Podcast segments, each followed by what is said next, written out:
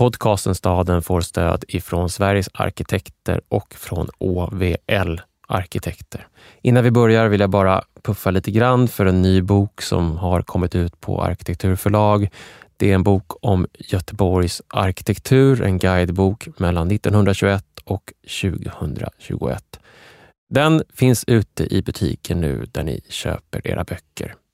Nu kör vi! Från den högsta punkten i Falun ser man hela vägen över stora områden med idrottsanläggningar ut över sjön Runn.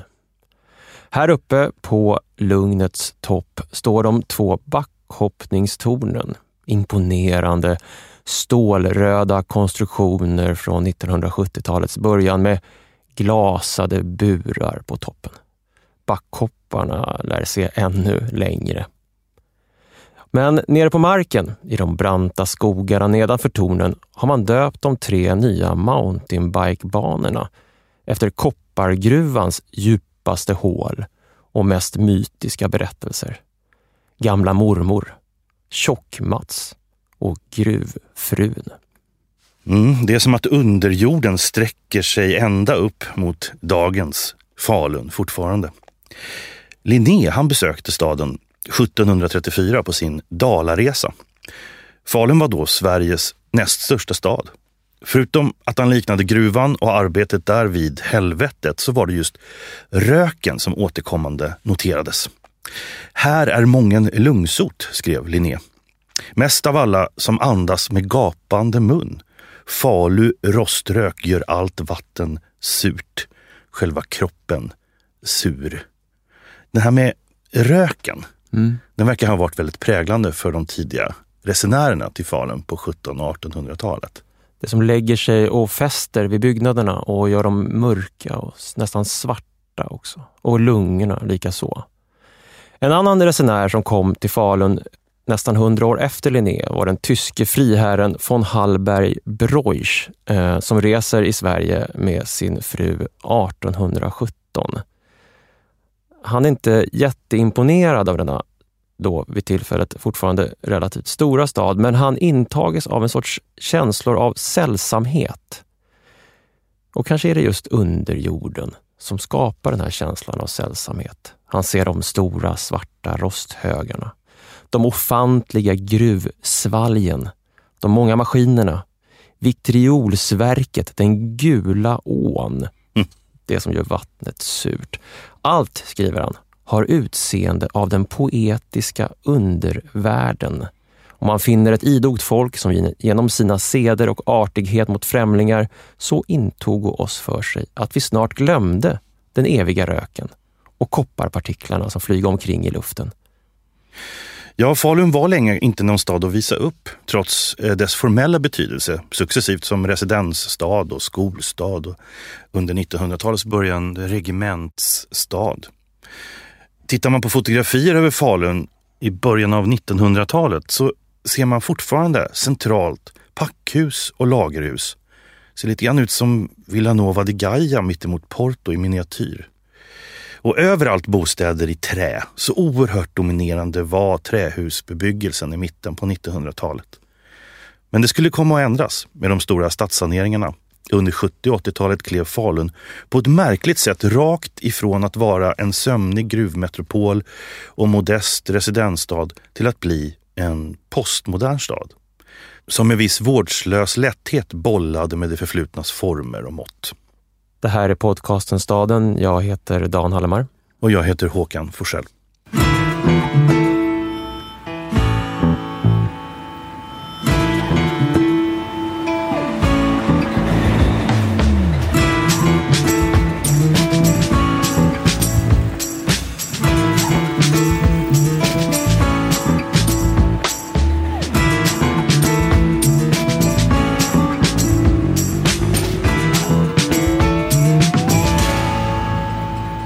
Äter lunch på restaurang Spruthusets uteservering alldeles nere vid Faluån.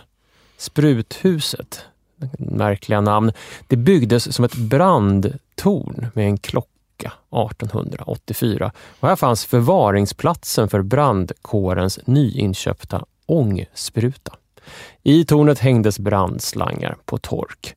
Och Det var brandstation fram till 1911, men nu är det ett mikrobryggeri och en restaurang. På andra sidan ån så ser vi stadens polishus. Byggt 1975. Det skiftar i rött och svart. Lite som slaggsten. Men det som fångar vår uppmärksamhet är husets form. Det bildar en stor båge. Och vi förstår inte riktigt varför i den rutnätstad som är Falun, varför släpper man det där gathörnet? Varför omfamnar polishuset en så stor yta? Som nu förvisso är en park, men vi förbryllas av detta. Fram tills vi får syn på ett gammalt vykort ifrån 1970-talets början. För på det vykortet så är det ingen tom plats framför polishuset, utan polishusets halvcirkelform omfamnar ett stort badhus som har fått formen av en Vasaborg mm. i miniatyr. Mm. Det är lite märkligt också, för det här polishuset då, som är ritat av arkitekten Jack Hansson, som vi kommer att återkomma till eh, en del, eftersom han är en sån präglande eh, arkitekt för Falun under 70 och 80-talet, ja även tidigare. Polishuset har ju en mycket lägre skala. Mm. På sitt sätt så knyter det faktiskt an till det som är den bevarade trähusbebyggelsens skala eh, när det gäller höjd. Medan det här badhuset som nu är rivet sedan länge eh, har någonting som mer påminner om kontinentala liksom, centralbadhus. Mm. Uppfört någon gång i början på 1900-talet av eh, den dåvarande stadsarkitekten i Falun som heter Claes Boman. Så mm. alltså någon form av jugend, enkel jugendstil kan vi ana oss till.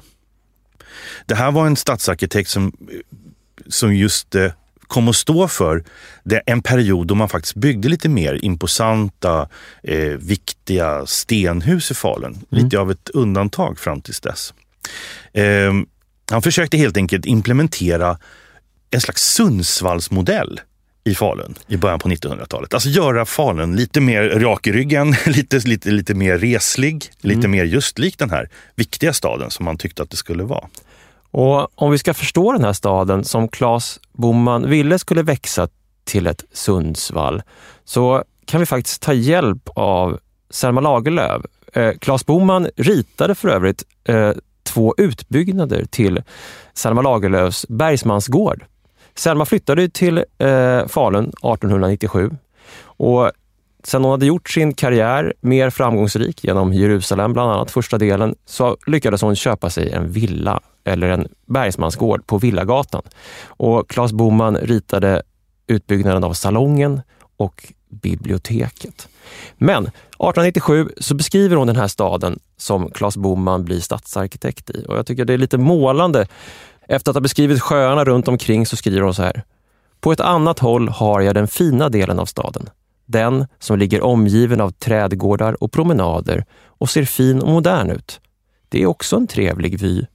Men så ser man här och den närmaste stadsdelen och den består uteslutande av små röda trähus. Du kan ej tänka dig något så egendomligt, gata på gata, av bara små hyddor. Jag tycker dock just inte att det är så tragiskt, ty de fattiga har allt bra mycket bättre här, där de får ha egna små hus, än i de stora hemska hyreskasernerna. Mm. Om vi återvänder till badhuset, mm. det försvunna, förlorade badhuset, så är det just de här kontrasterna som vi kommer att intressera oss för i Falun. Det är liksom den väldigt täta dynamiken av den borgerliga staden, eh, den här stenstadsambitionerna mm. och de långa, långa traditionerna av småskaliga hyddor av gruvarbetarnas eh, trähus i olika generationer de också. Eh, tittar man närmare på detta badhus som alltså då revs på 70-talet så fanns där också en kommunal tvättstuga till för arbetare. Vilket ju berättar om eh, hur nära vissa delar av arbetarbefolkningen bodde den centrala delen av Falun. Eh, för det här är ju verkligen den absolut, en av de absolut mest centrala tomterna i hela stan. Mm. En, eh, ett badhus och en tvättstuga byggd för att arbetarna skulle kunna tvätta sig och tvätta, mm. helt enkelt. Men man kan ju ställa sig frågan, det Falun som Selma Lagerlöf kommer till och som Claes Boman ritar sitt badhus i, är som sagt en residensstad, en regementsstad, en utbildningsstad, en läroverksstad, folkskollärarseminariet, regionens största handelsstad, en kulturell och kommersiell knutpunkt i bygden. Varför är den inte redan en stenstad? Varför har den inte redan den där Sundsvallskaraktären? Och för att förstå det så måste man backa till en stor och dramatisk händelse i stadens historia, mm. nämligen sommaren 1761. Egentligen är det två dramatiska händelser, för med tio dagars mellanrum så uppstod två stora eldsvådor i staden som faktiskt ödelade två tredjedelar av Falun. Och det här är ett Falun som då är en genuin trästad. Eh, bebyggelsen har egentligen tre eller fyra stenhus. De två kyrkorna, rådhuset och en liten privat byggnad vid Åsgatan. Så här står Falun nu, nedbrunnen och redo att byggas upp igen. Mm. Och landshövdingen han säger direkt, vi måste skapa en stenbebyggelse. Det blir för farligt med trähus. Och Det här får han inte riktigt gehör för. Utan mycket av det som byggs upp efter den här branden 1761 är faktiskt fortsatt en stor trähusbebyggelse. Mm. Men med en del påfallande undantag. Och Det har också att göra med att man beslutar sig för att gynna en form av stenhusbebyggelse som egentligen bara kan tillkomma i Falun, nämligen eh, de slaggmurade husen. Alltså att man bygger hus av slaggflis. Mm. Efter branden så presenterades olika metoder hur man skulle kunna ta vara på all de här gruvslagget för att bygga upp staden igen. Mm. Och en metod eh, som framförallt eh, utarbetades av gruvmätaren Erik Geisler blev populär, eller den man använde sig mest av. Så den stenhusbebyggelse som växer fram med slaggmaterialet eh, i Falun kommer att bli Också en lågskalig bebyggelse, inte mm. mer än två våningar, väldigt enkel, emellanåt lite så här nyklassicistisk kanske. Mm. Slutet på 1700, början på 1800-talet. Det blir aldrig någon större stenhusskala. Eh, den slog aldrig igenom. Den kommer aldrig bli så präglande för flera delar av staden. Man kan ju tänka sig, eller fantisera över en kontrafaktisk historia, mm. där Falun istället brinner samtidigt som Sundsvall, 1869. Mm.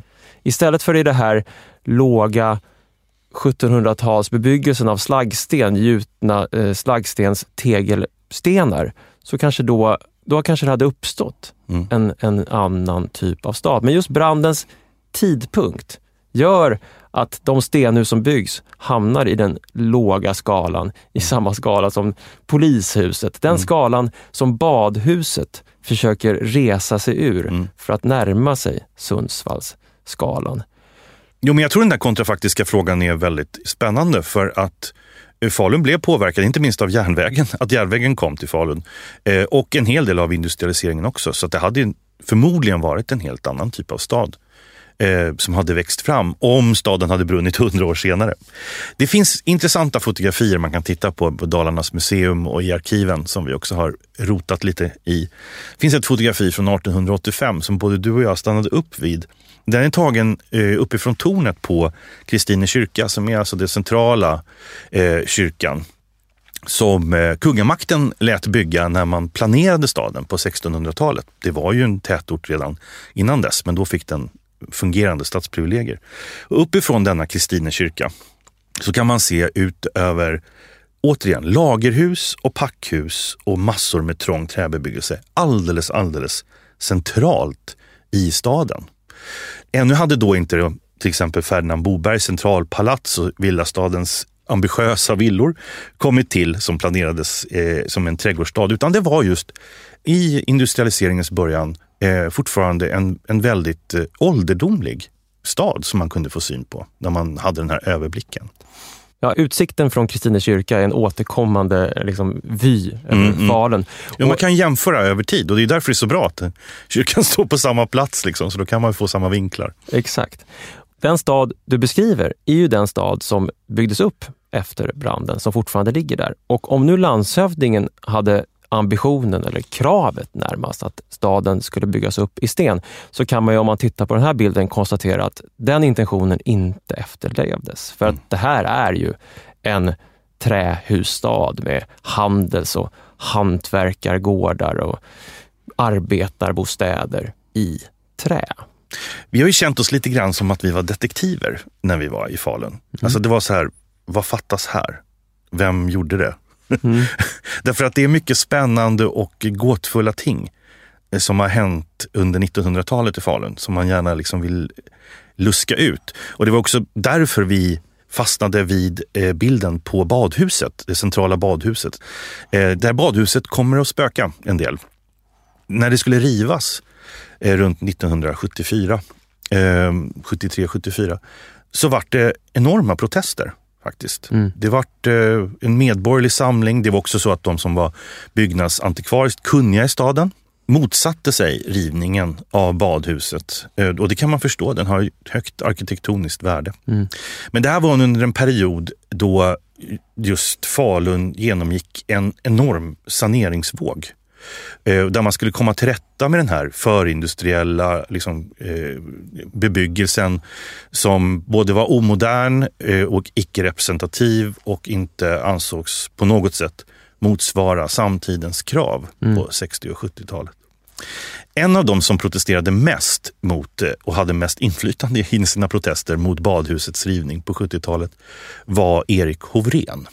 Ja, Erik Hovrén var chef för Dalarnas museum och intressant nog så såg jag att när han pensionerades 1996 så gjordes en festskrift för honom som fick titeln Museet som makt och motstånd. Mm. Och Det är intressant tycker jag, särskilt här på 60 och 70-talet så är det mycket museer och kulturarvsmyndigheter som växer fram som just kärnan i, i, i motståndet mot rivningar och annat. Det var ju samma sak i Stockholm också, att det är Stadsmuseet som protesterar mot eh, rivningen av Mariaberget till exempel med framgång.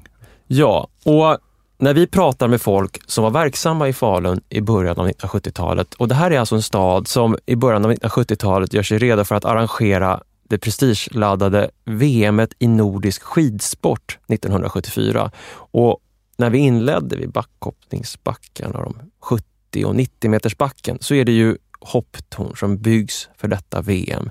Det byggs stora skidanläggningar. Det hade förvisso varit skid-VM där 1954, men det här är nästa steg. Mm. Det här är, byggs också ett badhus, ett nytt badhus och därför kan nu det gamla rivas, anser man. Men de som var verksamma i Falun i början på 70-talet pratar om ett obehagligt klimat. En museichef som hot hotas i sin anställning, politiker som är aggressiva och hotfulla, tjänstemän som tystnar, Riksantikvarieämbetet kallas in men vågar inte resa sig upp och ta strid för badhuset på samma sätt som de inte hade vågat ta strid för den Geislerska hus, det här slaggstenshuset mm. som vi berättade om, som också hade rivits något år tidigare. Det var helt enkelt en opinionsläge som var obehagligt, hotfullt. Mm en tryckt stämning i staden. Eh, Erik Hofrén försöker stå upp för badhusets bevarande tillsammans med många andra, men kommunalrådet Gunnar Östling, socialdemokrat, driver igenom frågan och badhuset blir dödsdömt. Och med det här i bakhuvudet så reser Erik Hofrén till Stockholm. Förmodligen besviken, men också till viss del, gissar jag, förbannad. Han åker ner och beställer ett möte med överantikvarien Åke Nisbet på Riksantikvarieämbetet. Och det han säger till Åke Nisbet är, vi måste väcka Falun ur sin slummer. Vi måste väcka motstånd mot de här rivningsvågorna. Han vädjar till Åke Nisbet, som är ledare i i, inom Riksantikvarieämbetet för det som kallas för det Europeiska byggnadsminnesvårdsåret 1975 att göra Falun till ett pilotprojekt för att bevara trästaden Falun. Mm, mm. För han ser att nästa steg i Faluns förnyelse, när Östling Gunnar, socialdemokraten, eller hans medkumpan, centerpartisten Bertil Heldin, bombastiskt ska kräva nya förnyelser av staden så är det trähusbebyggelsen som är hotad. Nu måste vi föregå detta vänligen gör Falun till en del av det här byggnadsminnesvårdsåret. Det blir ju också, Falun blir ju det. det. det. blir ett pilotprojekt tillsammans med Visbys innerstad och Engelsbergs bruk. Det är de tre stycken liksom, projekten som förs fram på europeisk nivå hur man ska bevara ett äldre byggnadsarv från Sverige. Mm. Eh, och tidpunkten är ju också på något sätt väldigt väl vald. Det har börjat hända saker. Man förstår att det är oerhörda strider om det här badhuset för opinionen står ju och väger. Vi har haft almstriden i Stockholm. Det har, oljekrisen har löpt in så att det är, liksom, det är inte högkonjunktur längre. Det börjar bli dyrt att göra vissa saker. Hela det här modernistiska maskineriet har på något sätt börjat liksom hacka och stannar upp. Och 1975 är ju verkligen ett, det är verkligen ett minnesår. Alltså man kan säga att det, det delar ju liksom efterkrigstidens byggnadsideologier. Mm. Efter det så är bevarandefrågan helt plötsligt väldigt, väldigt viktig och kommer att få allt större inflytande i planering och bostadsbyggande av svenska städer. Och det här idén med att ha ett pilotprojekt i Falun, det var då att man ville illustrera problem med det här. Man ville visa hur lagar, finansiering, stadsbyggande, åtgärder kunde fungera i den nordiska trästaden. Mm. Det är en utställning i Amsterdam med 17 länder, ett 50-tal projekt och där står Falun nu och visar upp sig. Så här tänker vi att vi ska bevara den här trästaden. Och det är ju intressant att det är badhuset som räddar trästaden i någon mening. Det badhus som Claes Boman ville skulle resa sig upp i trä, trästaden, ge arbetarna i trähusbebyggelsen tillgång till bad och tvättstuga, men ge också staden en ny mm. skala. Ny en resning. ny mm. resning. Just det badhuset plockas ner, rivs och blir det som räddar den småskaliga arbetarbebyggelsen i Falun. Det finns ju två kyrkor i Falun. Kristine kyrka som tillkom när Falun fick den här stadsplanen 1664 av drottning Kristinas förmyndarregering. Mm. Det var ju statens kyrka. Och så Kopparbergs kyrka som är mycket, mycket äldre, går tillbaka till medeltiden till 1300-1400-tal. Och det var ju bergsmännens kyrka. Mm. De här bergsmännen som hade fått privilegier att bryta malm och som utgjorde en särskild samhällsklass i de här trakterna. Ursprungligen skattebefriad och med egna domstolar bland annat. Mm. Så de här bägge kyrkorna symboliserar ja, en maktkamp, en lång maktkamp som utkämpades i Falun och i stadens omland mellan bergsmännen, eller bergsslagen, och staten om gruvan och om staden. Om statlig eh, centralisering av tillgångar å ena sidan och ett slags kooperativ decentralisering av dem å andra sidan. Mm, och det här är ju två enorma kyrkor, som katedraler. Ja. Och precis intill Stora Kopparbergs kyrka så löper de långa, raka gatorna i stadsdelen Östanfors. Östansfors som eh, kallades för Bjurs farstu. Eh, en gång eh, genomfartsgata från Rättvik, där man kommer in i staden eh, norrifrån hela tiden. Och de här väldigt långa gatorna med sina låga trähus är väldigt speciella att vandra på. Mm. När jag kommer till sån här gata, då får jag nästan känslan av att jag vill gå i mitten av den. För att man, man, man kommer för nära om man går längs fasaden. Mm. Eh. De, har ju också, de här gatorna har ju fortfarande kvar sin ursprungliga bredd, vilket bestämdes på 1600-talet och det är 15 alnar.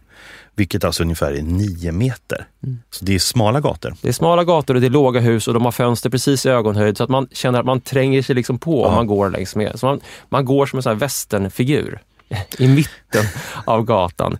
Men, Men, det är ju också lite Klondike. Alltså det, jag bara fått säga mm. det, det här med de här eh, träbebyggelsen längs med de här raka gatorna fungerade ju också som, gårdarna fungerade ju lite grann som som fundux liksom i Nordafrika. Det vill säga övernattning, stall, träffa handelskontakter eh, skedde här för att det var in och utfart till staden. Ja, och de, precis. Och det är så de är uppbyggda också. Täta fasader mot gatan, men innanför den här fasaden, eller bakom planken, öppna gårdar mm. med uthus och stall och olika typer av mindre offentlig, officiell eh, bebyggelse. Men när vi kliver in och går längs den där gatan så är min föreställning det jag tänker att jag ska hitta, den självklarhet med vilken jag kliver in i den där stadsdelen är, nu ska jag gå in i en jättegammal trähusstadsdel som har byggts successivt från den tiden som du började prata om, mm. liksom 1600-talets arbetarbostäder mm. fram till idag. Eller framförallt kanske under 1700-1800-talet. Låga hus, trånga gårdar, gammal räddad trähusbebyggelse. Men det här blir vi ju återigen kanske lite grann de här detektiverna som du beskrev. För att spåren stämmer inte. Det vi ser stämmer inte med det vi trodde att vi skulle se. Och det är då det blir intressant om man är detektiv. Mm. När man hittar avvikelserna. För det vi ser här, det har åtminstone inte jag sett någon annanstans. I någon stad. Alltså antalet och mängden mindre radhus med spröjsade fönster och plank mot gatan med egna gårdar och smitvägar bakom planket eller med större gavlar mot gatan som kommer ifrån 1970 och 1980-talet som både vill anpassa sig till gatans skala, gatans ålder, arbetarbebyggelsen, småskaligheten, men också samtidigt vara ett modernt radhusboende mm. från 1970 och 1980-talet som man kanske är mer van att se i förstäder. I de förstäder som växer ut under 70 och 80-talet med radhus på radhus, mm. på åkrar och ängar med garagelängor där barnen spelar landhockey. Men som här har hamnat mitt längs Trotsgatan eller längs Blindgatan. Det är som att förstädernas radhus har hittat ett hem inne i staden. Det är som att bortsprungna katter från förstadens allmänningar mm. har flyttat in till stan, blivit mm. stadskatter. Men samtidigt, på något paradoxalt sätt, så är det som att det funkar. För idéerna krokar liksom ändå i varandra. Den småskaliga radhusbebyggelsen från 70 och 80-talet med sina bakgårdar, sina privata trädgårdar, sina torkvindor och Baden-Baden-stolar som man kan mm. trycka in där.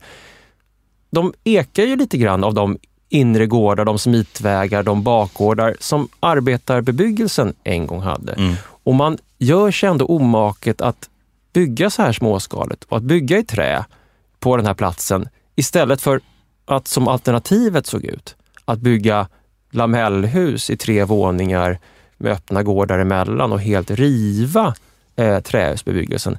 Det är ju intressant när man ser hur liksom, de här linjeräta långgatorna, eh, hur viktiga de har varit liksom, för känslan för vad Falun är för slags stad. Alltså att de ursprungligen, när de planerades på 1640-talet, så skulle de ju ge den här stadsmässiga bebyggelsen ett ståtligt längdperspektiv. Mm. Som De skulle vara värdiga en, en stad av Faluns betydelse som då på 1600-talet faktiskt var den näst största i landet.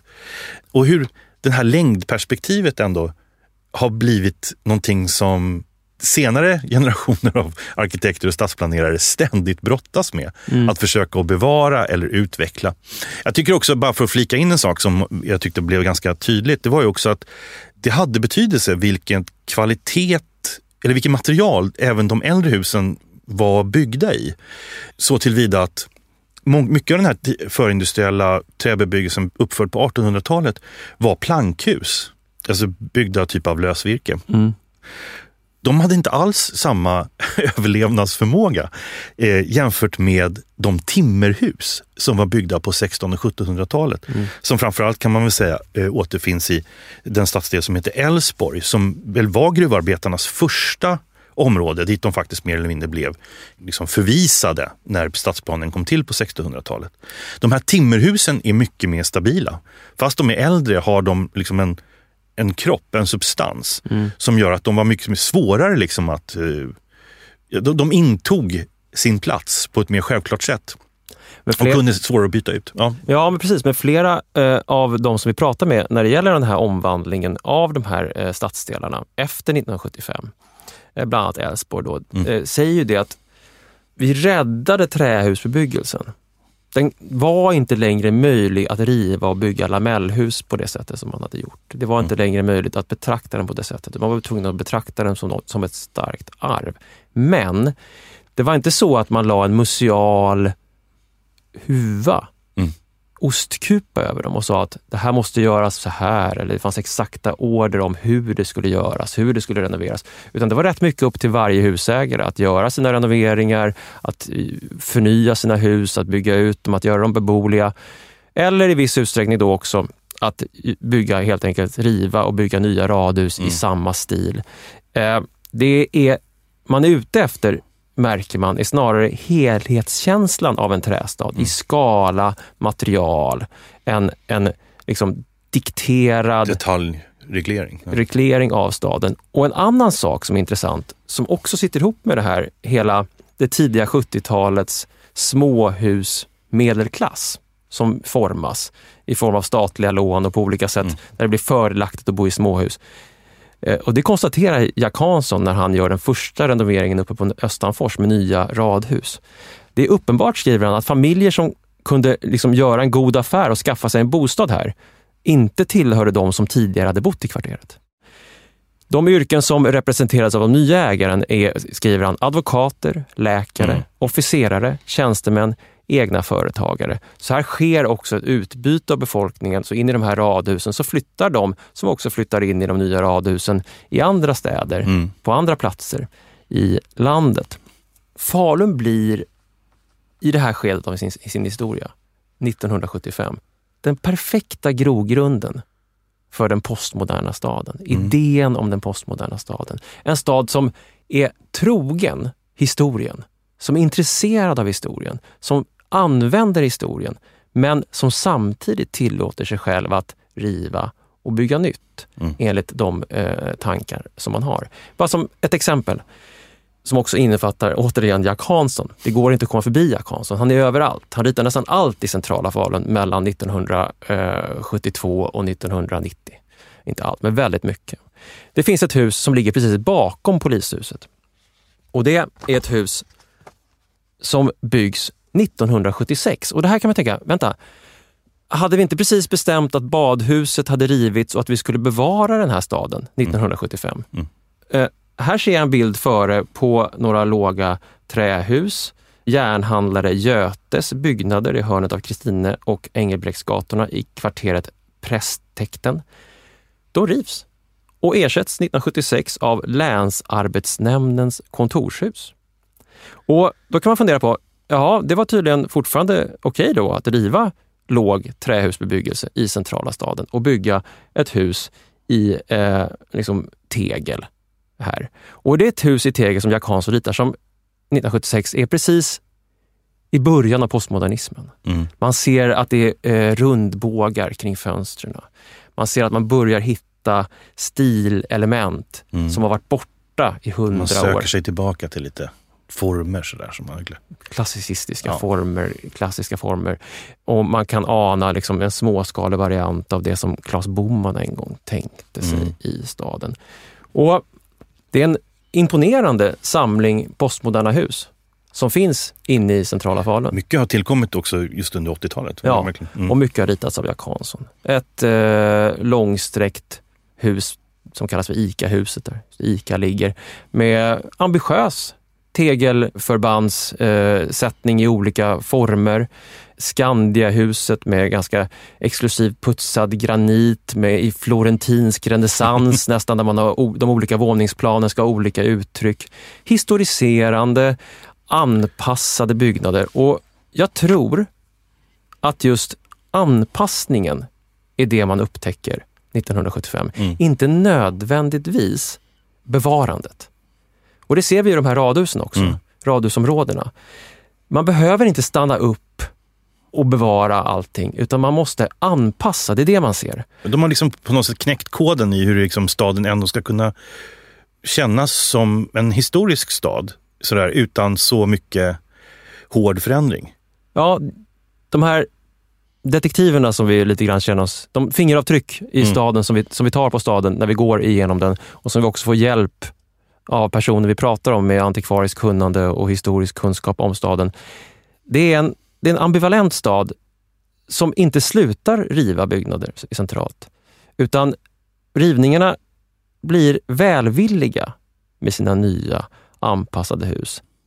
Vi kan avsluta på Kalle Hermans torg i slutet av den långa Trotsgatan, Bjurs fastu, den långa raka vägen från Rättvik in mot Stora Kopparbergs kyrka. Den som man kom norrifrån in mot staden, mm. dit bergsmännen kom för att gå i kyrkan. I slutet av Trotsgatan ligger då Kalle Hermans torg, ritat 1987. Och här har man alltså helt enkelt självsvåldigt, du talade om de långa raka gatorna, klippt av den långa raka gatan, byggt hus i slutet av den, skapat ett slutet torg med en låtsasbrunn i mitten. Mm. Här har alltså postmodernismen blivit vad modernismen var. Självgod och självrättfärdig och inte alls ambitiöst anpassningsbar.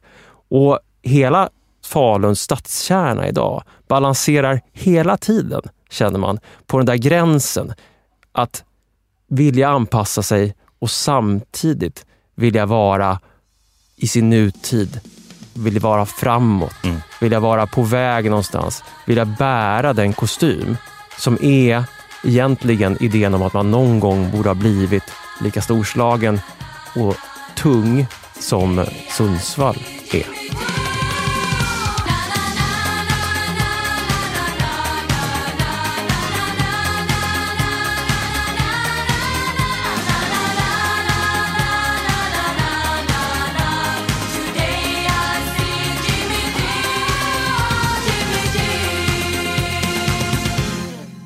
Vi uppehåller oss ganska mycket vid 1980-talet, men det har fallit sig naturligt för att det är mycket som är byggt eh, i Falun som kommer ifrån det årtiondet.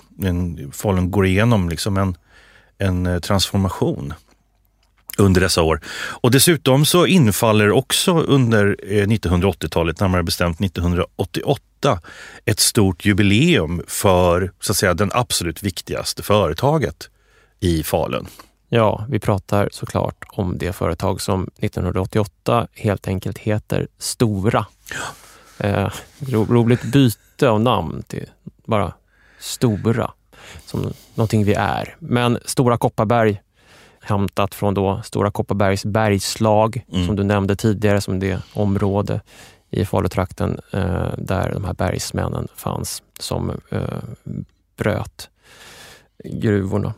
Stora har den 16 juni 1988 stora annonser, helsidesannonser i svenska dagstidningar där de berättar om världens äldsta och första aktiebrev.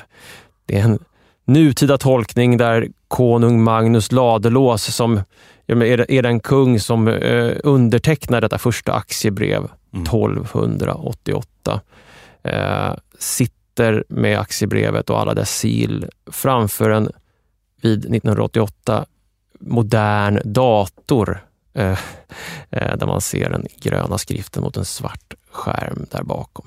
Ett företag som vill naturligtvis berätta om sin långa historia. Och man har också ställt till med fest i Falun.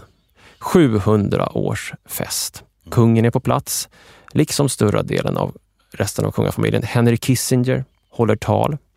Eh, Patrik Sjöberg ska hoppa höjdhopp. Lili och Sussi ska sjunga för de 9000 aktieägarna som sitter på Stora Stötens botten 90 meter under Faluns gatunivå. Och eh, det bjuds på öl och vin. Eh, ölet är en specialbrygd. Vinet kommer från Dau från Storas egna vingårdar i Portugal. Som sagt, Lili och Sussi uppträder, det är Limfors, Transdance, Ingmar Nordströms, Lars Ros. Det är lite grann av ett svensktoppsupplägg. Men man hade ju ännu större ambitioner. Man vill ju anlita riktiga världsartister, stora, till den här festen. Ja, den första idén som dök upp var att man ville ha riktigt stora artister. Man ville ha dit Barbara Streisand och Stevie Wonder. Eh, man stötte på patrull för det visade sig, och det här är uppgifter vi har i andra hand i, eh, från en person som hade träffat Storas, eh, en av Storas kommunikationsanställda vid den här tiden. Så vi får ta det för, vi har inte kontrollerat källorna helt hundra. Men i alla fall, enligt uppgift så eh, kräver Stevie Wonder så pass mycket eh, knark Eh, i sin rider att eh, man inte kan acceptera honom som, som gäst. Och Barbara Streisand eh, kräver att flygas in med en Concorde. Och en Concorde kan då inte landa på Dalarnas eh, flygplats. Så förargligt. Så istället blir det Lili och Susie, Transdance och så vidare. Men också Orsa-kompositören Jan Karlstedt som har skrivit kantat till Stora Kopparberg som uruppförs av Radiosymfonikerna och Radiokören. Eh, det här hade inte varit Falun om inte kulturen också hade kompletterats med idrott.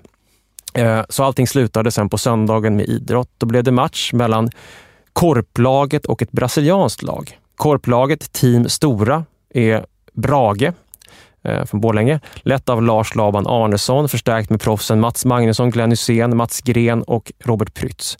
Brassarna är storlaget Sao Paulo som flygs fram och tillbaka i ett av Storas specialchartrade plan för att inte behöva missa ligaspelet där hemma.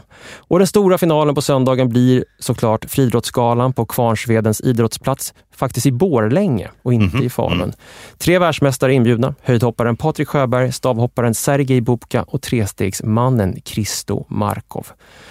Och där har vi upplägget för eh, de här eh, firandena. Men i den här artikeln som jag citerar, som är ur Expressen den 16 juni, så finns det en sista stycke. Där står det så här, och nu citerar jag. De enda som inte firar Storas jubileum är Mi'kmaq-indianerna i Nova Scotia i Kanada. De demonstrerar istället. Och de sitter faktiskt, då kan jag säga, på eh, trappan till Storas imposanta huvudkontor i Falun, vid Stora Mm. torget. De demonstrerar istället mot att Stora besprutar deras skogar med kemiska bekämpningsmedel som för länge sedan är förbjudna här hemma. Ja, det, det säger också en del eh, om vad Stora är för företag vid den här tidpunkten. Visserligen så spelar man ju då på det historiska arvet ifrån koppargruvan. Men man tjänar ju pengar på en hel del andra saker, internationellt skogsägande och skogsavverkning. Mm. Eh, Erik Westholm som är kulturgeograf eh, och verksam vid SLU eh, och som bor i Falun pratade vi lite grann just om det här jubileet med, för han var med där, hans dotter skulle få audiens bland annat till företagsledarna, men det var någonting som ja, hackade, någonting som inte riktigt gick som det skulle. Säkerhetspådraget var nog ganska stort just Ja. för att de här protesterna fanns från den amerikanska eller kanadensiska urbefolkningen som, som vägrades audiens in i det längsta Ja. hos eh, Storas eh, ledning. Och när man väl tog emot dem så lyssnade man men bemötte inte deras eh, protester överhuvudtaget. Eh, jag lånar Eriks uttryck att för, eh, för Stora var Falugruvan bara en brosch vid denna tidpunkt. Mm. Alltså någon form av historisk, symbolisk, vacker gammal sak som inte betydde så mycket. Nej, för att kopparmalmen i Falu gruva började ta slut redan i mitten av 1800-talet och då började Stora Kopparbergs bergslag bygga upp en kemisk industri som baserades på massa råvaror som kunde utvinnas ur gruvan. Man skapade ett liksom industriellt nav kring Domnarvet i Borlänge och Kvarnsveden också det i Borlänge med järn, stål, pappersindustri. I Korsnäs hade man sin sågverksindustri. Den största järnmalmsgruvan hade man i Grängesberg. Man hade järn och valsverk i Smedjebacken, Långshyttan, Horndal, Mm. Avesta, elektronisk liksom, industri i Ludvika och då skogar i Nova Scotia som man då besprutade med hormoslyr. Och 1988 är Faluns relation med Stora främst deras huvudkontor vid torget intill Kristine kyrka. Resten är liksom historia. Och år 2001 så upptas det industrihistoriska landskapet kring Stora Kopparberget och Falun på Unescos världsarvslista. Och I världsarvet i Falun ingår gruvan, delar av staden som Älvsborg, Gamla herrgården, Östanfors och Villastaden, liksom Bergsmansbygden. Men också slagghögar, naturområden, dammar, skogsområden och vattendrag. Men någon faktisk produktionsplats för Stora vid sidan av Falu rödfärg var inte Falun när man fyllde 700 år. Men fortfarande ser ju vi också spår av detta företag överallt i staden. Man kan upptäcka det på eh, grindstolpar, man kan upptäcka det i gatuskyltar. Mm. Det här tecknet för koppar är det Mm. väl egentligen, men som också har blivit liksom synonymt med eh, stora, tidigare Stora Kopparbergs eh, verksamhet och egendomar i staden. Mm. Jo, det här eh, ringen med ett litet kors som dinglar Mm, under ringen. mm. Vi ser inte minst det här koppartecknet eh, i stadsdelen Villastaden. Mm. Som jag måste säga är en väldigt vacker och imponerande eh, just villastad. Mm. Med eh, stora representativa hus för en övre medelklass, till och med kanske en överklass. Varav flera eh, naturligtvis var kopplade till styret av företaget. Mm. Det är ju märkligt stilla och storslaget där på eh, höjden eh, ovanför staden i villastaden. Här ligger liksom kråkslott, med fjällpanel i stora eh, trädgårdar, nationalromantik, jugend, fornnordisk stil. Det här är ju en stadsdel som växer till i det här sekelskiftet som vi pratade om tidigare. Claes Boman, Selma Lagerlöfs Falun, det sena 1800-talet och tidiga 1900-talets Falun. Det som man inte riktigt längre anar i centrum, den, eh, de pengar och den makt Mm. som ändå koncentreras till den här staden vid den här tidpunkten, ser man ju här. Eh, och kanske allra mest syns det ju på såklart den allra högsta tomten i villastaden, nämligen det som heter Bergalid. Ett magnifikt palats i citat amerikansk miljonärsstil, läste jag någonstans. Eh, Nils Nordén heter arkitekten och egentligen är det väl det intrycket man får när man närmar sig det här palatset är väl att det är någon sorts renässans. Det skulle kunna stå i Toscana och vara från 16-1700-talet, någonting sånt. Idag så ägs det av frimurarna Mm. och eh, när vi står där så kommer de på ett möte i mörka kostymer och medaljer på eh, kavajslaget. Det här var ju alltså Kopparbergs VD Erik Johan Ljungbergs hus. Och Erik Johan Ljungberg är intressant för att det är han som egentligen tar Stora Kopparberg in i det som vi beskriver på 1980-talet. Han köper sågverket i Skutskär söder om, om Gävle. Eh, etablering av en massafabrik 1895. Han eh, ser också till att skapa Kvarnsvedens pappersbruk som invigs eh, 1900 och liksom byggs ut Mm. successivt. Så det moderna företaget, det som lämnar Falun, det är på något sätt hans Eller lämna verk. Falugruvan. va? Mm. Falu gruva, exakt. Det är på något sätt hans verk och han bygger det där slottet, Villa eh, Bergalid, dit han flyttar med sin hustru Hildur 1902. Och då har han installerat i det här huset en av de första elektriska tvättmaskinerna, Oj, det var tidigt. väldigt tidigt. Eh, och också en eh, elektrisk eh, hiss som eh, går in i huset. Så det, är, det är också ett sorts eh, urverk av den senaste tekniken Mm, som mm. introduceras eh, där inne. Och vi går ju genom eh, villastaden och det är ju eh, tydligt att en känsla av att den där lilla liksom, bykulturen, eh, ganska privilegierade och, och upphöjda kulturen fortfarande lever kvar. Man går ju inte osynlig genom villastaden. Nej, vi vart ju iakttagna direkt. Var tvungna att lova att prata väl om Falun. Mhm. Mm. Och alla som bor här har också en bostad i Stockholm, meddelade den här herren som vi pratade med. Eh, jag vet inte om det är sant, men det är i alla fall eh, en tecken på att här bor det viktiga människor, får man förstå. Och här finns eh, till exempel ståtliga hus som apotekarens tidigare sommarhus och överingenjörernas hus och lite grann sånt där som vi, som vi beskrev. De är alla, också, har, det var någonting som i alla fall jag tänkte på hur de stilmässigt har, har liksom harmoniserat garagen med husens stil. Mm. Om du har den här, den här alpvillestilen liksom, så har även garaget den stilen. Det tyckte jag var ganska fint, liksom Ja, men- parigt sådär. Ja, men alltså när ändå bil, bilarna anländer till, till eh, villastaden, vilket bör vara ganska tidigt, då tänker man eftersom de har gott om pengar där uppe och är intresserade av teknik. Så när då de första bilarna kommer, då jobbar man, då, det kanske är enligt den här Falu-modellen som vi har redan introducerat, anpassning. Ja. Garaget får bli i fornnordisk stil eller då i renässansstil, eller beroende på vad man nu har för, Eller för amerikansk miljonärsstil. amerikansk miljonärsstil. Men det finns ett hus i villastaden som eh, sticker ut och som kanske också i viss utsträckning var en liten nagel i ögat på den eh, borgerlighet och de överingenjörer och stora chefer som bodde här Mm. när det byggdes 1963. Och nu, nu kommer vi liksom till piken i vårt utforskande av Jack Hanssons Falun, mm. skulle jag vilja säga. För det här är Jack Hanssons privatbostad från mm. 1963 som du sa. Och det är, det är ett helt fantastiskt hus som man liksom blir uppslukad av. Liksom andra av eh, modernismens ikoniska byggnader så är den både avskalad, tekniskt avancerad och så djupt humanistisk samtidigt. Mm. Den är liksom byggd för människan som en värdefull varelse, full av förmågor och med behov av skönhet.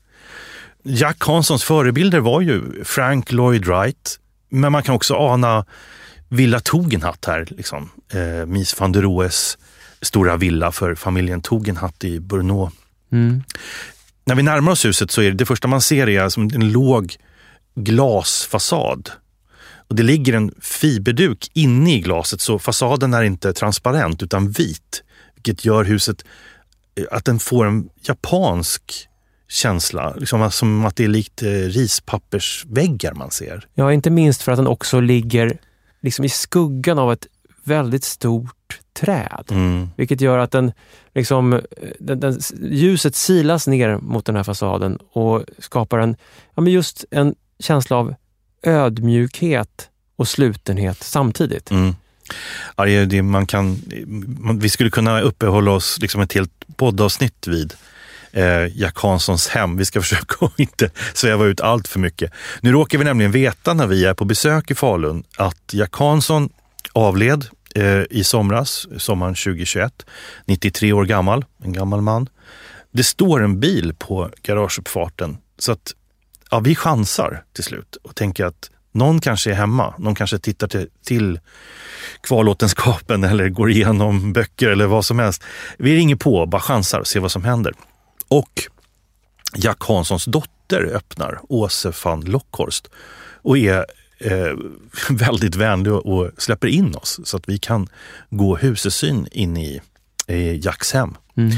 Och det, allting är så, eh, det, det är så väl utvalt. Snickerierna är gjorda i kvistfri Oregonpinje.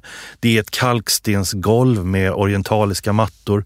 Det finns en vinterträdgård. Det finns en upplöst känsla av att vara inne eller ute. Det är en väldigt innerlig personlig miljö. Och sen finns det en bottenvåning där det då det finns en mindre pool. Mm och eh, en hemlig inbyggd bar mm -hmm. där mm. Jack Hansson kunde bjuda sina vänner och kollegor på drinkar. Och drinkglas utan fötter. Så där fick man stå och hålla i sin drink och dricka upp den.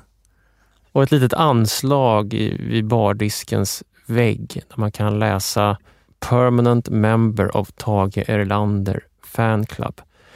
Man kan ibland tänka du nämnde humanistisk eh, material och modernism. Ibland kan man tänka att modernismen har en kyla, en svalhet.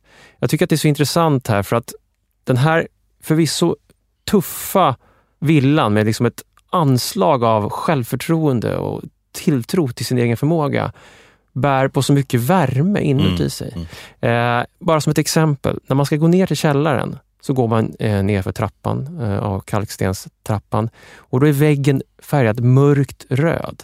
Så man vet på något vis att man kliver ner i någonting annat mm. där nere. Där baren finns, där poolen finns, där en gång dansaren och koreografen och då musikern Graham Tainton som hade kommit eh, med sitt band Golden City Dixies från Sydafrika och hoppat av eh, till Sverige undan apartheidregimen. En kväll spelar han tillsammans med sitt band i källaren till Jack Hanssons hus i Falun och baren öppnas och drinkglasen utan fötter fylls. Mm. Alltså den här supertuffa villan går ju ingen eh, oberörd ifrån. Och inte heller eh, samtiden på 60-talet eh, som uppfattar den onekligen som någonting apart mm. och som bröt av. Och kanske just också den självsäkra Jack Hansson, New York-född, tuff i förhandlingar, eh, med tiden ganska dominant inom arkitektursvängen i Falun.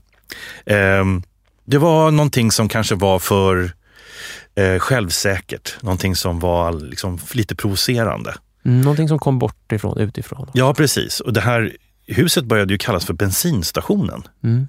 Eh, till och med så att Åse berättade att hennes lärare eh, yppade den här liksom, lite nedsättande liknelsen. Jag tänker att det där sätter fingret på någonting. I eh, Jack Hanssons, det som vi ser av Jack Hansson överallt i Falun. Eh, relationen mellan frihet och anpassning. Mm. Mellan att vara unik, att vara lojal med sin bokhyllas Frank Lloyd Wright-böcker och samtidigt vara verksam i en stad av Faluns storlek, en medelstor stad i Sverige på 1970 och 1980-talet. Mm. Huset uttrycker den där viljan att vara lite kompromisslös, frihetslängtande men ändå humanistisk och varm och närvarande i platsen. Den där känsligheten bär Jack Hansson på hela tiden och den anpassningen och närvaron försöker han utföra i de postmoderna byggnader som hamnar inne i, eh, i Falun och Faluns centrum.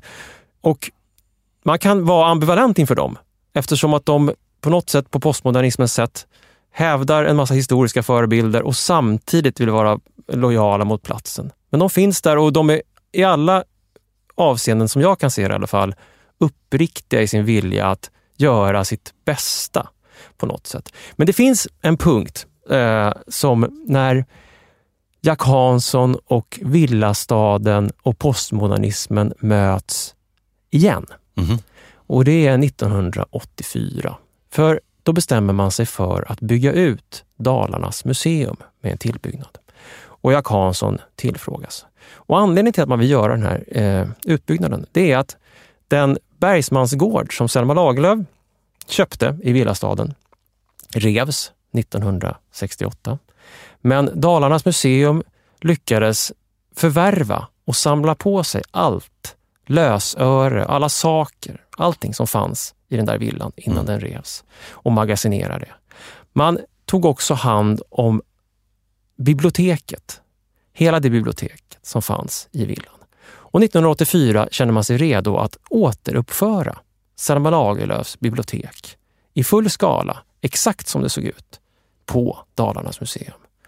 Så Jack Hansson gör en tillbyggnad i postmodern anda till Dalarnas museum och inne i denna tillbyggnad så återuppför man det bibliotek som låg i den villa som revs 1968, bara fem år efter att Jack Hansson har byggt sin villa i villastaden.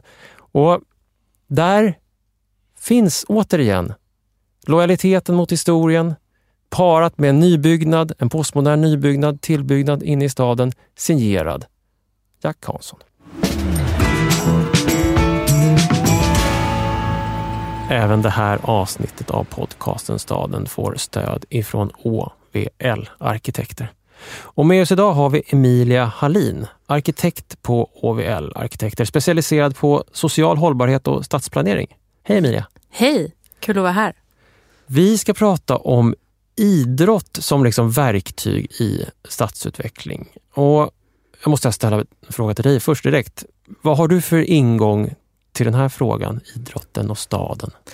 Jo, men jag äh, brukar väl säga att jag har idrotten att tacka för väldigt mycket. Eller, och framförallt eh, basketen som jag har spelat basket sedan jag var 11 år och spelar faktiskt fortfarande basket. Tränar en gång i veckan och spelar matcher. Mm. Eh, Jag har spelat mycket så tre mot tre, street basket som det också heter. Och när jag var typ 15-16 då var det street basket på Plattan, alltså på Sergels torg. Och vi Mm. hängde hela somrarna så hängde vi på, på Plattan eh, och spelade basket. Och då hade man bara lagt ut ett liksom, gummigolv och tagit dit korgar. Och, sen, och det blev en, jag är själv uppvuxen på Södermalm i Stockholm men det blev en plats där jag också träffade människor från hela Stockholm som kom dit därför att också T-centralen är en sån plats där många passerar. Mm. Och nu när du jobbar med att planera framtida platser, vad kan man eh, använda, eller hur kan du använda den här kunskapen och, och då mer konkret liksom basketplanen eller basketplatsen som, som, som verktyg? Basketplanen är inte bara en plats där man kastar en boll i en korg utan det är en mötesplats där människor möts och lär sig av varandra. Och i förlängningen så kan det liksom mm, bryta segregation och Just det. en inkluderande plats där många kan känna sig liksom ändå, att man, alltså man kan vara del i. Har, har du något så här mer konkret exempel där man kan se att den samtida, nutida stadsplaneringen har jobbat med det här liksom, för att just skapa det här som du, som du beskriver, den här mötesplatsen? Ja, men en, en väldigt häftig plats som inte har funnits jättelänge men som jag besökte för några år sedan och som jag liksom upptäckte genom mina, mitt, mitt basketnätverk är en, liksom gammal parkeringsplats eh, på en bakgata i, i Paris där eh, ja, det var, tror att det var typ fyra parkeringsplatser där man sa att här, här behöver vi göra någonting annat. Och så, så eh, tror jag att det, det, var en lokal basketklubb som höll till där i närheten och som i, fick ett samarbete med ett, en färg, någon som alltså gör målarfärg. Mm. Och så eh, tror jag man samarbetar med en konstnär också, så har man gjort helt fantastiska målningar. Man har liksom målat golvet och väggarna och trappan och, och allting. Och Eh, och så, såklart så finns där också basketplaner och det har verkligen blivit en, en mötesplats och det har kommit NBA-stjärnor har kommit dit och spelat basket och det har varit öppet och vem som helst kan komma dit och ta med sin egen boll eller det finns en liten basketshop också i närheten där man kan låna en boll om man inte har en boll. Det är det som, den som heter Paris Pigalle. Exakt, eh, det ligger vid Pigalles tunnelbanestation. Det är ett sätt att jobba med idrott i stadsutveckling på ett sätt som inte nödvändigtvis är de här enorma stora investeringarna utan som kan inte bara ta liten plats utan också ganska snabbt komma, komma igång och förändra platser på ett ganska snabbt sätt. Verkligen. Jag tror verkligen det är ett, som du säger, ett snabbt sätt att aktivera en plats och få dit, få dit människor och, och ja, men skapa mötesplatser. Jag tycker det är mycket det man pratar om nu i stadsutvecklingen, att bra mötesplatser. Eh, och som sagt, det krävs inte så mycket. Alltså det, egentligen behöver du inte ens göra något åt marken. Eller det, om det är platt liksom, så behöver du bara sätta dit en korg och måla, eh, måla ett tresekundersområde och en trepoängslinje. Mm.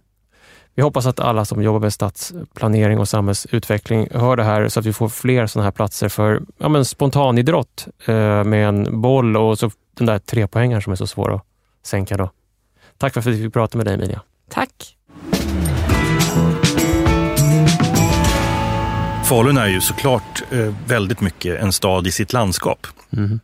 Man måste runt i landskapet för att kunna förstå staden. Och vi cirkulerade framförallt kring de två stora sjöarna, i alla fall en av dem väldigt stor, som ligger sydost respektive nordväst om Falun. Och det är sjön Varpan då norrut och det är sjön Runn söderut. Eh, för den gamla ekonomin, hyttorna och bergsmännens hantering så var ju avrinningen från de här sjöarna väldigt viktig. Alltså hur man kunde också få vattenkraft till exempel. Men idag har de utvecklats lite olika. Runn är väl någon form av eh, fritidsområde skulle man kunna kalla det för. Mm, eh, naturreservat. Eh, ja, det sommarbebyggelse och liknande. En mindre skärgård i princip i, nedlagd i den där sjön. Ja, och Varpan, där finns det eh, fortfarande eh, väldigt fina bergsmansgårdar kvar att, eh, man, att besiktiga om mm. man vill. Ja, Runn, vi åkte ut till Främby udde. Mm. som är en slags andelshusområde eller bostadsrättshusområde. Dit inte minst tyskar och holländare åker. Också mm. för att Runn fryser rätt snabbt. Så på vintrarna så kan man ha härliga skridskofärder omkring på Runn som bitvis plogas upp. I, vad det gäller de nederländska skridskoåkarna så är ju till och med så att man håller tävlingar, ja. deltävlingar på Runn. Alltså nederländska skridskotävlingar. Och, så det har blivit en, en vallfärdsort för eh, skridskoåkare, naturis skridskoåkare eftersom den som du säger fryser. Mm. Men kanske ännu mer intressant ur ett också längre historiskt perspektiv är ju Runds lockelse på de tyska eh, fritidsfiskarna. Ja, men Rund eh, har ju uppenbarligen väldigt fina fiskevatten om det är liksom fisk du vill få upp. Mm. Om du sen vill äta den fisken, det är ju faktiskt en helt annan fråga. För det, vi rör oss ju i ett landskap, vilket vi hoppas framgick redan i inledningen på detta avsnitt, som är hårt förgiftat mm. av, på grund av gruv, gruvnäringen ända sedan ja, medeltid egentligen. Definitivt sedan 1600-talet. Jag måste få citera eh, ett sista Selma Lagerlöf ja, gör det. citat. Eh, hon sätter ju ord på runn, eller Tisken som den vik av runn eh, heter som går hela vägen in mot staden. Eh, hon bosätter sig nämligen 1898 eh, i en bostad som nu är riven och ersatt med någonting som är mer anpassat på 80-talet. Eh, och bor högt och ser långt från detta hus. Och hon skriver så Är här. det i Älvsborg hon bor? Det är Älvsborg, Det är här Mormorsgatan. Mormorsgatan i Älvsborg. Ett, ett av de få stenhusen som stod där strax före sekelskiftet kan Ja. man väl säga. Precis, och som då revs på 1980-talet. Hon skriver så här. Jag bor på en av de högsta punkterna i staden. Jag har fri horisont. Bland annat ser jag här en bit av runn som kallas Tisken. Det är en märkvärdig sjö. Så full av rödfärg och vitriol att ingen fisk kan leva där. Men den är mycket vacker. Både i lugnväder, då den blir skarpt metallglänsande, och i stark blåst, då den blir blodröd. Ja, Metall och blod. Tuffa kemikalier som finns i närheten av Falun, onekligen. För de tyska sportfiskarna eh, är det ju tur att de har kulturen av att de gärna fångar fisk men inte äter upp den. Alltså att de släpper ut fisken igen. Eh, för eh, det lär visst finnas en speciell... Alltså gäddorna och abborrarna, framförallt gäddorna har ju visst utvecklat, som bor i Runn och har gjort det i flera genera- gäddgenerationer, har liksom utvecklat en egen typ av metabolism. Alltså de har ju muterat. Mm. Eh, skulle man släppa ner en vanlig gädda i Runn så skulle den liksom dö på tio minuter. Men det gör inte de här vitriolpräglade gäddorna utan de har utvecklat en egen konstitution som gör att de överlever. Mm. Och de tyska sportfiskarna kom hit och upptäckte att det var väldigt rikt med fisk. Mm. Och det skrevs flera artiklar i eh, tyska sportfisketidningar som lanserade Runn i Falun som eh, en idealisk plats för sportfiske. Eh, och det här var ju någonting som, som de svenska sportfiskarna hade för länge sedan, ja, ända sedan åtminstone Selma Lagerlöf, liksom glömt bort eftersom att det var giftig fisk. Men för de tyska sportfiskarna så blev det här en vallfärdsort, precis som för de holländska skridskoåkarna. Och det här är ju nu en eh, ny fritids och friluftsindustri som har uppstått eh, kring Runn eh, och placerat Falun på kartan i eh, europeisk mening. Nu när vi var eh, vid Främby udde så var det ju naturligtvis pandemins härjningar som var den mest bekymmersamma som hade gjort att den här typen av turism hade fått sig ett ordentligt avbräck. Ehm, Men de hoppades att de skulle få tillbaka sina europeiska gäster både till sommaren och vintern igen ganska snart. Ja, det fanns ju bilder på stora planer på att bygga ut och, Mm. och att, att ehm, eh, etablera ganska stora eh, turistanläggningar eh, här i trakterna. Om vi rör oss till den andra sjön eh, nordväst om staden, Varpan, så är det ju en helt annan typ av eh, verksamhet. Det är en helt annat landskap helt enkelt. Helt, ett annat kulturlandskap. De är ändå sammanknippade genom Ja. vattnet. Jo, För att det är ju vattnet från den här gruvhanteringen som har runnit ner hela vägen till Runn såklart. Kring sjön Varpan så finns det en särskild koncentration av de här bergsmansgårdarna. Mm. Det var gårdar som också hade hyttor, bedrev en slags decentraliserad framställning. Eh, man betalade ju också i forna tider skatten i koppar. De här gårdarna ligger ju liksom i, ibland inbäddade i stora slagghögar. Man, liksom, Det är så uppenbart vad det är för verksamhet som har bedrivits där. Jo, när man kommer upp till eh, samhället Bergsgården till exempel och svänger ner mot vattendraget där liksom, eh, hyttorna har legat och hämtat kraft ifrån vattnet så ligger ju slagghögarna där eh, bara eh, eh, frilagda. Eh, det, det finns ju både enkla och fattiga bergsmän och så finns det liksom rika, stora bergsmän. Eh, och de här lite större bergsmännen, de bygger ju rätt så ja, imponerande herrgårdsmiljöer med i trä, gärna timrat trä. Vi kommer till exempel till Hedens bergsmansgård som är ett ståtligt tvåvåningstimrat trähus med en mängd gårdsbyggnader kring en kringbyggd gård. Och det är någonting särskilt tycker jag med timrade ståtliga hus. Alltså om du tänker en herrgård som kanske, om den hade varit putsad, så hade den känts... Hade du putsat den här herrgården så hade den känts som en herrgård känns. Man, man förväntar sig att det ska komma ut någon ståtlig friherre eller någonting. Men här är det timrat och liksom jordat och mer ja, ödmjukt. Det blir lite mer jordnära menar du? ja, liksom... på något sätt. De mm. håller upp sig själva, det finns liksom inget sken, det finns en ärlighet. Mm. Tänker jag i huvudet i alla fall. Det Men som... egentligen i botten så är det ju också bönder, alltså det är ju bönder egentligen som har aktier i gruvhanteringen.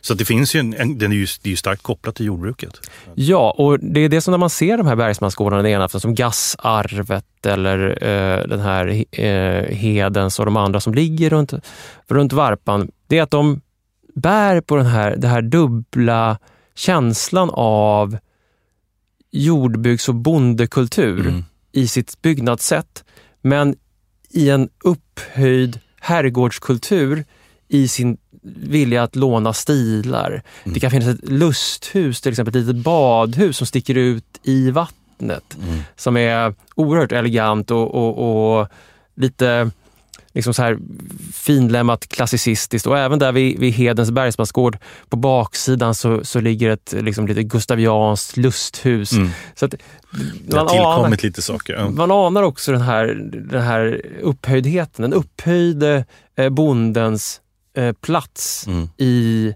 ett, eh, i ett samhälle och i ett, i ett sammanhang som i det här fallet då är Stora Kopparbergs bergslag. Och det är intressant med Stora Kopparbergs bergslag för att en sak som berättades för oss när vi kom till Falun, det var att när Falun skulle bli stad och få stadsprivilegier eh, på 1600-talet eh, så motsatte sig bergsmännen detta. Eh, de ville helt enkelt inte att Falun skulle få de här stadsprivilegierna. Mm. De hade ju sin kyrka som vi har berättat, Stora Kopparbergs kyrka inne i staden och så hade de sitt bergslag utanför staden. Och de hade ju fått de här privilegierna att bedriva den här statliga, eh, eh liksom på statens vägnar, bedriva den här eh, eh, gruvbrytningen i gruvan i Falun. Men i de här privilegierna så låg ju andra saker. Rätten att bedriva eh, ja, domstolar, handel, hantverk för att försörja sitt arbetsfolk. Alla de här rättigheterna gav ju bergsmännen som kollektivt en stor makt inom sitt område. De liksom hade för, fått det här förlänat till sig, rätten att disponera områden om man då betalade in skatt. Och sen när Gustav Vasa eh, dyker upp och vill liksom förstärka staten mm. så, och flytta fram sina positioner, organisera sig, så kommer ju kronan att göra anspråk på de här privilegierna. Och ett sätt att göra anspråk på det här, det är ju att eh, skapa de här köpstäderna. Då, så makten flyttas över till dem istället. Mm. Domstolarna, handeln, mm. allt det där som bergsmännen har haft. Och det var ju det här bergsmännen var oroliga för. Nu kommer statens fogde att ta över handeln. Hantverket kommer koncentreras till, till köpstaden Falun. Inflytande, makt, inkomster kommer förloras. Det finns en frihet här ute, en, en, en maktfrihet. Mm. Och det, det, är en tvist som böljar framåt under 15 och 1600-talet där liksom den blivande staden Falun står i motsats till bergsmännens bergslag. Eh, eh deras frihet eh, utanför där. Och det görs en flera stadsplaner under 1600-talet som aldrig blir av mm. eh, egentligen.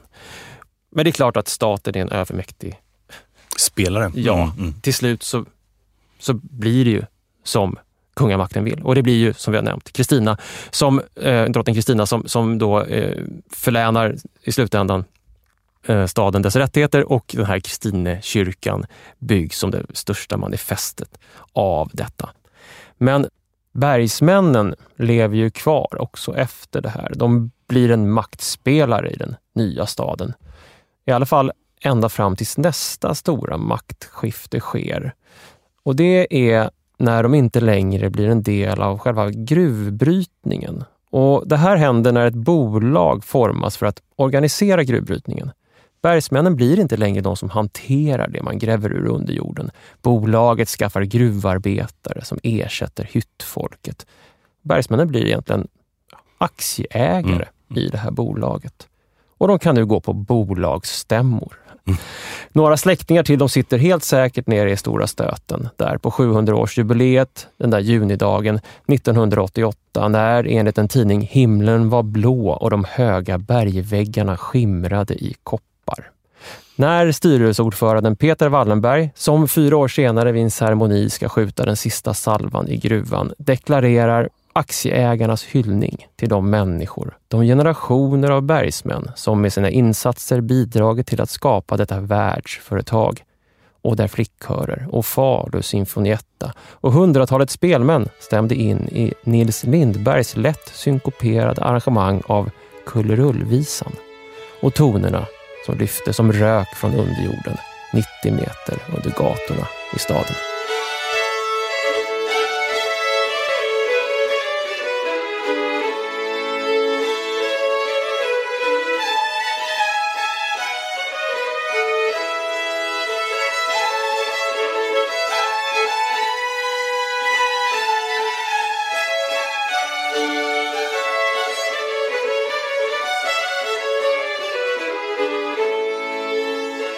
För att ni har lyssnat på podcasten Stadens avsnitt om Falun. Och musiken vi hör här i bakgrunden är Solskensvisan, Kullerullvisan med Orsa Spelmän och Benny Andersson. Och tidigare hörde vi den falubördiga musikgruppen Troll och deras Jimmy Dean från ödesåret 1989. Vi har ju som vanligt ett antal personer som vi skulle vilja tacka för hjälp och information. Mm.